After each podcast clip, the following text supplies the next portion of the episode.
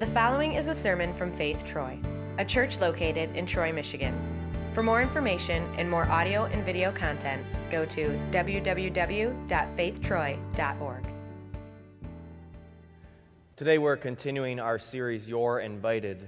Over the past several weeks, what we have done is we've been looking at the mission that God has given us as Christians to go and make disciples of all nations and, and asking ourselves, now, how do we accomplish that in our midst? To, to look at the, the mission to extend the love and care of Jesus to all people, and then asking, all right, now what does it look like for us to accomplish that mission? How are we going to go about the mission that God has given us in this place? And so, to talk about that, we've used three different words belong, believe, and become. And so, what you've seen as we've talked about each of these words is we, we've had them, each, each one is connected and builds on the other words. That none of these are words you just cross off a list and move on from, but, but the greater you have one, the greater you have the others. That as you grow in your, in your belonging, your, your relationship to other Christians, your, the community, the family that you experience when, when you're a part of a church, as you grow in those relationships, so you also then will grow in your relationship with God as, as, you, as you are surrounded by people who love Jesus and, and point you to Jesus. And so then, as you continue to grow in your belief, as you study the scriptures, as you hear and receive from the promises of God, then what that will also do is impact the way you live your life. That as you grow in your relationship with God, you will become more and more like Jesus as you then go out and love the people around you. And so, what we've done with each of these words is we've, t- we've taken each of them twice. And so, we began by talking about it individually, what we want to experience, each of us individually as Christians, that we want to experience being a part of the family of God, that we want to experience a, a, a growth in our own, in, in what we believe, in the promises of Jesus and how we receive those. And we want to see each and a, every one of us individually becoming more and more like Christ. And then as we've cycled back around that, what we thought is, is as we become more and more like Christ, then what that will lead us to do is to invite other people and help other people experience those same kind of things. And so we've thought about, all right, what does it look like now for us to invite other people into this church family? What does it look like for us to invite other people and listen to other people so that they might have the opportunity to hear and grow in their own belief? What does it look like for us then to invite other people to become more and more like Jesus, to give them opportunities to love and serve their neighbor? And so today, what I want to do is I want to take these same words, but I want to take a step back now from them. And so I want to get an overview of seeing how they all connect and, and work together, building upon one another when we think about our life as followers of Jesus. How, the, how, our growing relationship with one another leads to a growing relationship with Jesus, which leads to us becoming more and more like Jesus in our daily life. And so, to do that, I want to turn to the book of Luke, chapter 5. If you could turn in your Bibles to Luke chapter 5, if you're using the Bibles in front of you, it's on page 1598.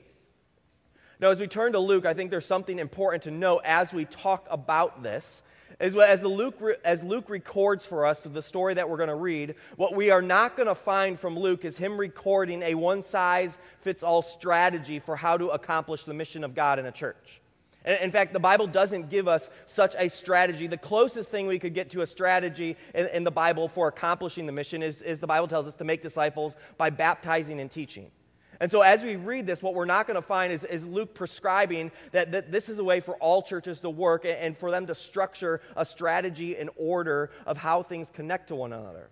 But what Luke is doing is he's pointing us to the work of Jesus to the work of Jesus, to the promise of Jesus. And so, so as we read this, this story, this account that Luke gives to us about Jesus, what I want us to do is see how Jesus chooses to work.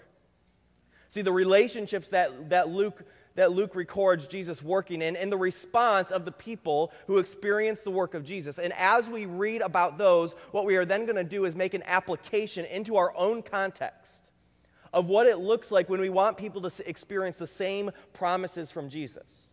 What we want people to experience as they receive from Jesus the things that only Jesus can give to them, as they respond to the, to the works of Jesus in their life. And so I'm going to begin in Luke chapter 5, verse 17. One day, as Jesus was teaching, Pharisees and teachers of the law, who had come from every village of Galilee and from Judea and Jerusalem, were sitting there. The power of the Lord was present for him to heal the sick.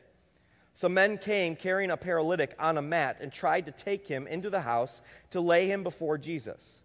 When they could not find a way to do this because of the crowd, they went up on the roof and lowered him on his mat through the tiles into the middle of the crowd, right in front of Jesus.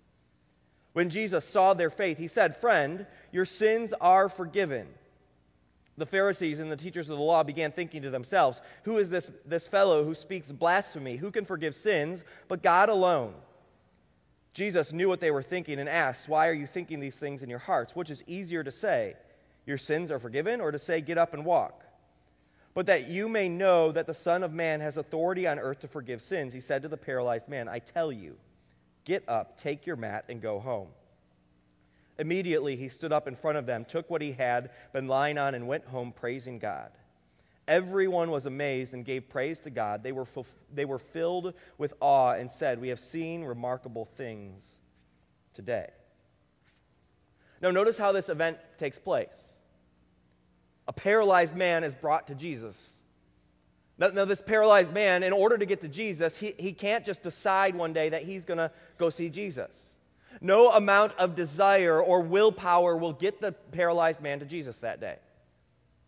Now, he might want to see Jesus, he might be determined to Jesus, and he might try really hard to get up off his mat and get to Jesus. But no matter how hard he tries, he cannot get to Jesus without the help of those four men. See, it's those four men who end up bringing him to Jesus. And then, even when they get to Jesus, they realize that, that, that it's too crowded. They can't just go in the front door. And so they, they come up with a plan. And so they carry that man onto the roof of the house and began digging a hole into the roof. And you got to imagine, like Jesus teaching there, and dirt just dropping down, and then a body being lowered right in front of Jesus. And so this man ends up lowered in front of Jesus, and he was powerless to get to Jesus. Yet it's then in that moment that Jesus gives to him what only Jesus can give to him. See, the paralytic is healed in that moment because, because somebody carried him to Jesus. See, the only reason that the paralytic gets healed is not because he wanted to go see Jesus, but because, because he had friends who carried him to Jesus. With, without those four men who carried him, he would never have been in that room with Jesus on that day. The paralytic is only healed because somebody carries him to Jesus. It's not what he did, it's not his plan. No, it's a group of men brought him to Jesus, the one who could do what he couldn't do for himself. So, you and I, when we think of our own relationship with God, it's the same way. That, that you and I are paralyzed in our relationship with God, that you and I are lying on a mat, unable to get to Jesus on our own. That we're paralyzed by our own sin, and so we can't fix the sin condition. We can't, we can't atone for our own sins. We can't get to Jesus. No matter how hard we might want to work, we can't get to Jesus on our own. In fact, powerless is how the scriptures even describe us in our sin. Romans chapter 5 says, You see, at just the right time, when we were still powerless, you, you could even say, while we were still paralyzed, Christ died for the ungodly. See, you and I, because of our own sin, we are paralyzed, lying on the mat, unable to get to Jesus. But it's, but it's only then when somebody brought us to Jesus that He does for us what only He can do while we are still lying on the mat, while we are still in our own sin. See, many of you are here today because somebody carried you to Jesus.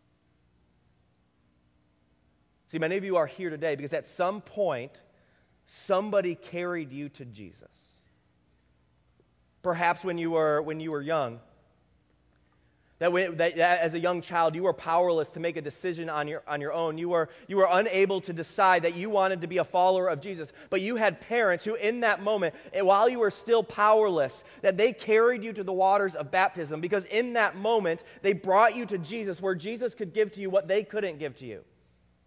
Maybe for some of you while, you, while you were still a small child, you had parents who carried you to the scriptures as they opened up the Bible in your home to give to you what they couldn't give to you, but what God, through His Word, could give to you. They carried you to Jesus. Because even while you were powerless in your sin, while you were powerless as a small child, they brought you to Jesus because there are certain things that only Jesus can give to you. See, for some of you, you experience a powerlessness because of something that happened in your life. That maybe for some of you, you, you experience a moment, a season Maybe you were going through a divorce, or you experienced the death of a loved one, or you experienced a diagnosis, and in that moment, you came face to face with your own powerlessness. That you looked at your situation, you looked at what you, what you were experiencing, and you could not fix it. That you, that you couldn't get out of that situation, you couldn't solve the problem. But for many of you, it was in those moments that you found that you had friends, that you had family members who couldn't fix the problem, but they carried you to the one who could. That while you were powerless, you had friends who lifted you up while you were on the mat and they brought you to Jesus. Because they didn't know how to help, but they knew Jesus could. So some of you, maybe, maybe you're in here and, and you, you've experienced seasons of doubts and skepticism, that, you that you weren't really sure, like, can I really buy this whole Jesus thing? Like, can I really believe that, that, that this is what God is like?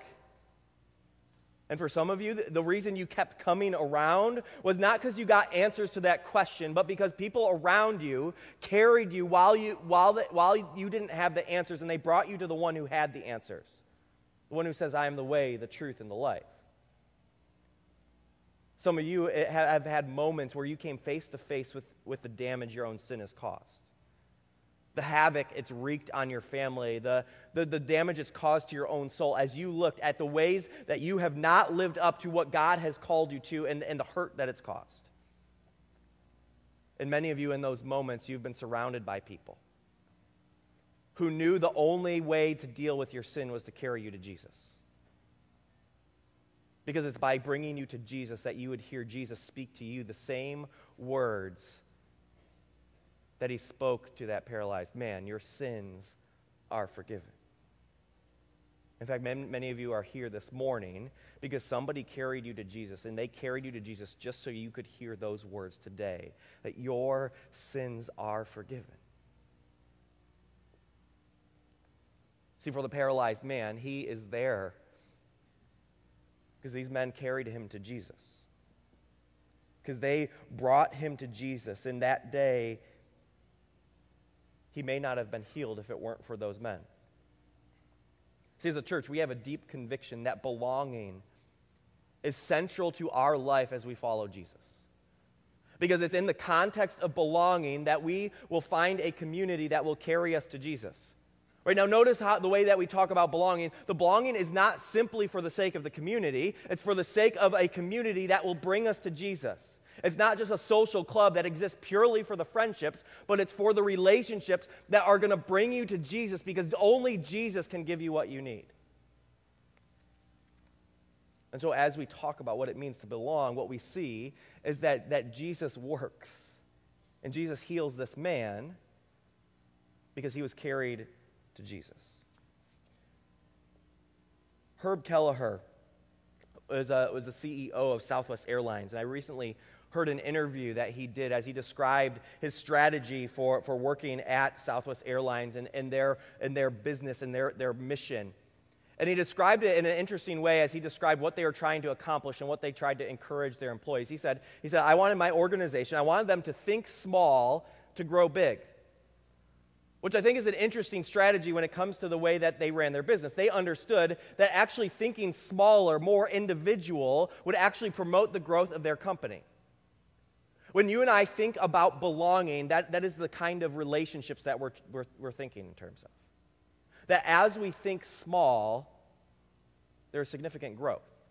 And not just in terms of multiplication, but in terms of depth. Because the more and more you, you grow in the depth of, of your, your belonging, of your relationships, what will happen is it also grows in the depth and knowledge and love for the scriptures as you, as you have people who are pouring into you and speaking to you the promises of God. Right, right, think, think about it this way. Like if I say to you, your sins are forgiven, right? You hear me say those words. Right? And the, and the Holy Spirit works through those words. It's the promise of the gospel that God is working as you hear those words. But the way you hear it when I speak it to you in a room this size is different when you gather in different types of groups. And so you could be a mom gathering together with other moms on a Tuesday morning while your kids are in preschool. And so, as you gather at something like our mom's cafe, the way you'll hear those same words will be different in that environment. Now, it's the same God, same truth, same promise.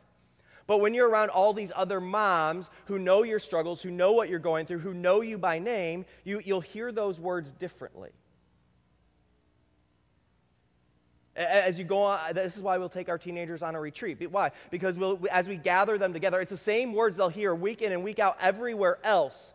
But, but as they gather together in this different group, in this different environment, they'll hear those same words differently. Why? Because the context that they're in shapes the way they think and hear those words. Which is why also then that why we take every age and every every stage of life and we also continue to break them down into smaller groups. Because when you're in a group of 12 people who are meeting and doing life together, you really know those people. Right? Because you, you, you can kind of know people in a room like this. And you can kind of know people when you're in a room of 50, 60 people. But when you're in a group of 12, you really begin to know each other. Right? You know their families, you know struggles, you know questions. Right? You might, you might, the other kind of people you're going to be texting and calling throughout the week, right? You know those people. And so then when somebody says the same words that you've heard everywhere else in that environment, you hear them differently. Why? Because now those people who then uh, once again spoke about the forgiveness and love of Jesus, they know your junk. Right? They know the struggle, they know the mess. They know the doubts, they know the questions, which again is still different than when you sit across the table one on one with somebody who now they know your struggles, where they've called you out on sin. They've heard you even confess your sin. And then they look you directly in the eye and say, Your sins are forgiven. No, it's not that the truth changed or that the way God worked changed, but you hear it differently. Or it's the reason why parents, why you can say something over and over again, and then your kids go somewhere else and hear somebody say the same thing, and now they suddenly hear it differently. Right? Because, because the level of belonging that we experience impacts the way that we hear the message. And so throughout the scriptures, we see this happen in all different ways. We see the apostles preaching and teaching in groups of a thousand, and, a thou- and people are, thousands of people are being baptized and added to their number daily. You'll see the, this, the groups of disciples that are 72 people. And then within that group of 72, you'll see disciples broken down into there's a group of 12 disciples who, who spend all their time with Jesus, hearing the teachings of Jesus, walking with Jesus, eh, witnessing all the interactions that Jesus has. And then even within that 12, you have three who get to hear and witness certain things that the other 12 didn't. One of which is called the disciple whom Jesus loved. Even within those, there is different levels of belonging and relationships. And so when you and I think about our relationships that we have, perhaps as we get smaller and smaller, as we belong more and more, those relationships then carry us to Jesus as we hear more and more of the promises of the grace and love of God. Now, the paralytic, when he's brought to Jesus, we see two things happening when, when he's brought to Jesus. We, we see the first thing that happens is interesting because the first thing Jesus does is he forgives his sins. Or the, the, the, primary thing happening here is that Jesus is actually offering to him the, the forgiveness of sins. And so Jesus sees their faith and he, sa- and he says to the paralyzed man, Your sins are forgiven. Which we see the religious people freak out in that moment because they know that the only person who can forgive sins is God. Right? They know that, the, that there's only one person who has that kind of authority. And so, and so when Jesus says that, he's making a bold claim. And so, because of that, then Jesus says, Well, I'm going to heal him just to prove to you that I also have that authority, that I can be the one who forgives sins. And so, because of that, the paralytic is healed and forgiven. Now, what's also surprising, though, is, is how th- this interaction comes about.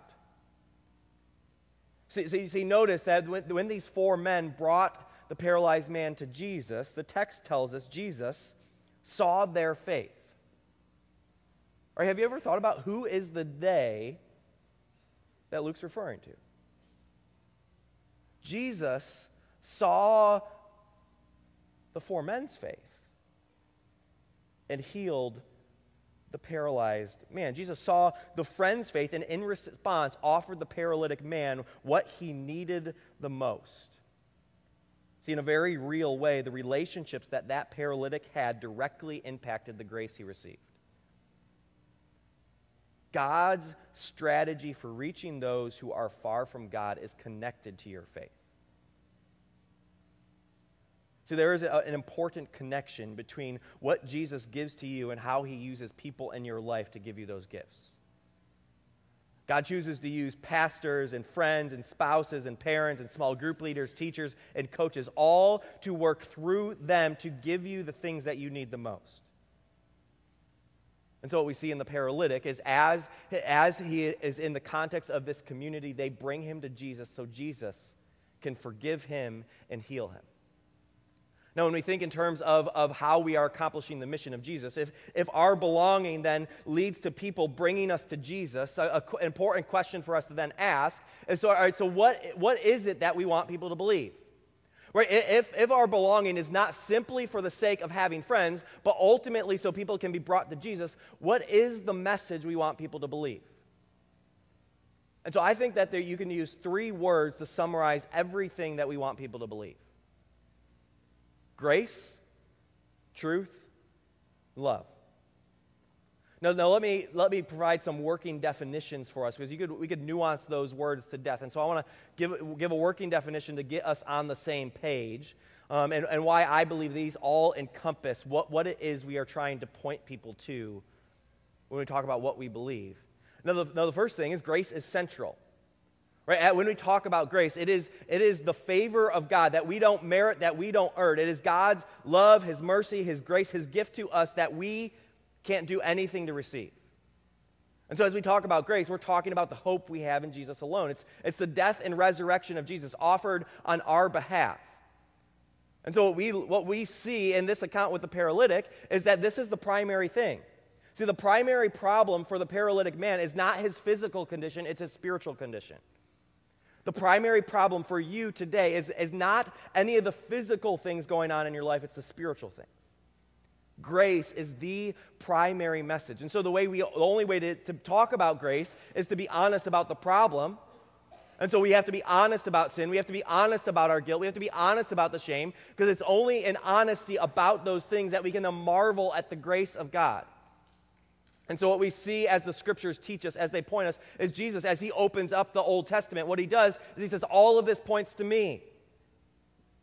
What we see the Apostle Paul saying is, I resolve to know nothing but Jesus Christ and Him crucified. Why? Because grace is the primary message that as you are revealed your own sin, it's not for the sake of beating you up, it's for the sake of pointing you to Jesus. Now, if grace is the primary message, truth is how we know about that message. Truth is the source of the message. See, the only reason we know grace is the primary message is because the Bible teaches us so. The Bible is truth. And so, as we talk about the source of our truth, the source of our faith, uh, what, what guides us as we live, what guides us in what we believe, what we teach, what we confess, is ultimately the scriptures. That these aren't our own ideas. These aren't, this isn't us acting on a, on a whim. No, God has spoken to us clearly through His Word that God's word is inspired and inerrant.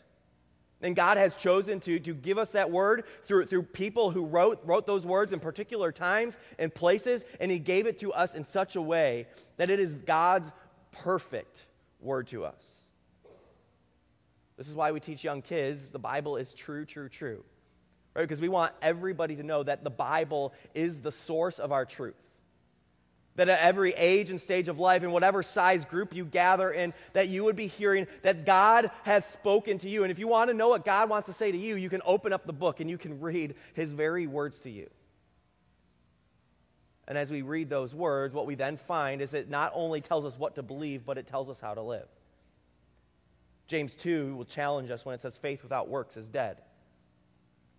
And that challenges us because it calls every one of us to account then, all right, if I really believe this, if I really confess this, that, then why do I not always love my neighbor the way that I'm supposed to? See, if grace is central, the Bible is truth, love is how God created us to live. To love and serve our neighbor. This is why the Bible teaches us over and over again love your enemies. Pray for those who persecute you. Honor your father and mother. To care for your children. Then, whatever work you do, do it all for the glory of God. To defend the cause of the fatherless and the widows, the orphans, the, the vulnerable. That God has created us to love and serve the people around us. See, even if you use something like the Ten Commandments, what you'll find is all of these at play grace, truth, and love. Right? God, God, in His love for us, gives to us the, the commandments. And so, eh, if we hold up the commandments as a mirror, what we'll find is very quickly we will find that we don't do what God wants us to do. And immediately in that moment, when we are broken down, we have nowhere to turn but to grace. Because as we are confronted with our own sin, what we'll find that as God reveals us our sin, He is going to point us to the, to the message of grace that He, by His death and resurrection, He forgives every one of your sins, no matter how bad or how far you fell. And the only reason we use something like the Ten Commandments is because we actually believe that God has spoken His truth, that God has revealed His will to us, that God has actually said to us, here is the best possible way to live. And because of that, this best possible way to live just happens to be a, a, life that loves the people around us, that, that loves God and loves our neighbor. And so you want to know what that looks like? Well, God tells us. Or you want to love your neighbor? Well, don't gossip.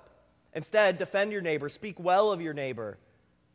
Or you, you want to love your neighbor? Well, well, don't take from your neighbor, but give to your neighbor.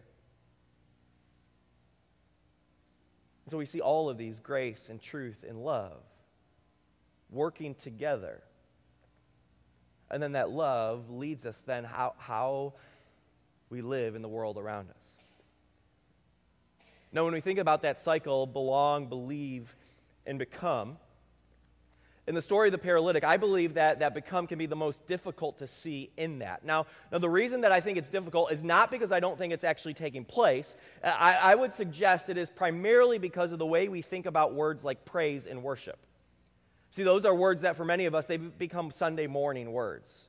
Right? Praise is what happens when we're singing. Praise, worship is, is a time that we're gathered together. But when the scripture describes these words, it's primarily about a response. It's not about singing, although it can be. It's about an all of life response to the work of God. And so, what we see in the story of the paralytic, notice what happens after the man is forgiven and healed. He stands up took what he had been lying on, and went home praising God. See what, see, what the scriptures are teaching us is not simply that he, he sang a song, right? It's not, it's not saying, all right, all right, he was healed, so, so he got out the acoustic guitar and started singing. No, no what, it, what, he's, what it's saying is that because of what God did, he responded. Which, which may involve singing, which may involve words, but worship is an all of life response to all of what God has done. See, when we receive God's grace, we become worshipers in all of life. That in our homes, in our workplaces, in our communities, that all of those become an opportunity to respond to the love of Jesus. And so when you and I become more and more like Jesus, our whole lives become an act of worship. Our parenting, our working, our relationship with our spouse, or our relationships with students or teachers, all of those relationships then become opportunities for worship to respond because God loves, because God forgives, because God heals, and to respond to that in all of our relationships. Or this is why Romans 12 says, offer your body as a living sacrifice.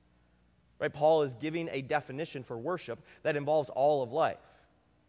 The way that you offer your bodies, the way that you sacrifice yourself for other people is an act of worship, holy and pleasing to God. The way you leverage your life for the sake of someone else is an act of worship.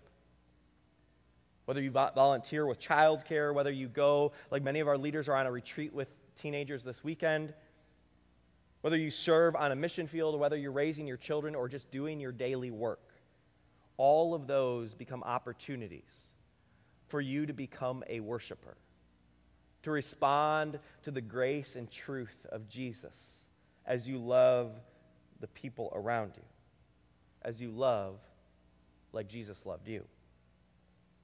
See, when we talk about how we are accomplishing this in our midst, see, what we know is Jesus invites us to be disciples, to follow him, and as disciples, to be disciples who make more disciples. And so, what we are doing, we are invited to belong to the family of God, and we are invited to believe in the promises that only Jesus gives to us, and we are invited to become more and more like Christ, as, and then to invite other people into that. I once heard a leader describe strategy this way. See, uh, see a cone is, is a pretty simple invention. It doesn't take much to make. But with this simple piece of rubber, you can control two tons of a vehicle. Or with a simple cone put in a place, it actually will it actually will help shape where that car does or does not go. A simple cone put in a parking spot will prevent a two-ton vehicle from going into that spot. Which is it's a, and it's a simple piece of rubber. The, the, the cone is far outweighed and outmatched. The, the cone is far outmatched by the car. That cone, in strategically placed, shapes where that car does or doesn't go.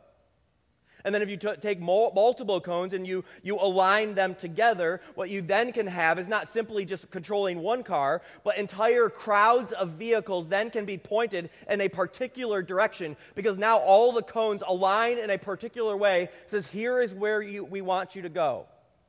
See, when we talk about strategy, what we are doing is, is saying that we know the mission of God to go and make disciples, to extend the love and care of Jesus. And so now we're just going to put cones in place so we can help point you in that direction.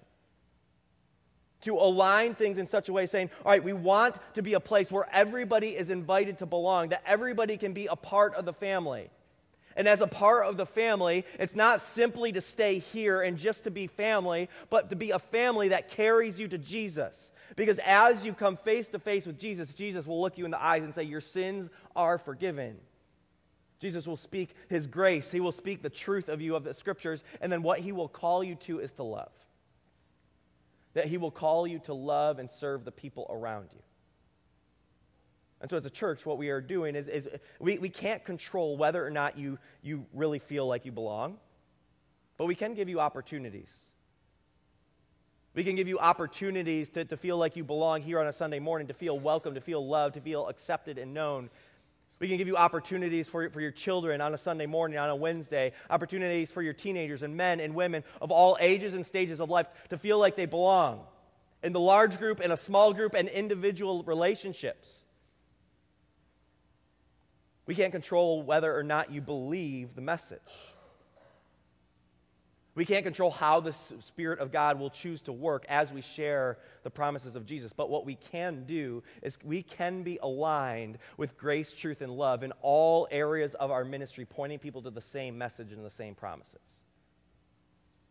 And we can't control whether or not you leverage your life for the sake of somebody else. We can't control how, how God will lead you to become more and more like Jesus. But what we can do is have opportunities for as you so that as you discover your gifts and as the spirit of God leads you that you can have opportunities to love your neighbor to serve in this church in this community in this world as you become a worshiper of Jesus in all of your life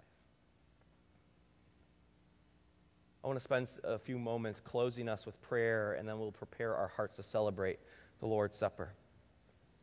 Jesus, we thank you that you are a God who invites us into a relationship with you, that you invite us to, to belong to your family, that you've given your life for us, that by your death, by your resurrection, that there is nothing that separates us from you. And that as you invite us into relationship with you, you speak your promises to us that we know that we are loved, that we are accepted, that we are forgiven. And as you speak those to us, you also call us to then love the people around us. And so in these moments, as we, as we prepare our hearts to celebrate your gifts of your body and your blood, I, I ask that you hear us as we confess all the ways that we have failed to love the ways that we've failed to love you with all our heart and soul and mind, the ways we have failed to love our own families, our own friends, our neighbors, our coworkers, the ways we have failed to be worshipers in all of our life, and the way that we love and serve people around you. Hear us now as we confess our sins to you. The promise of Jesus is that when you fail to love, he does not.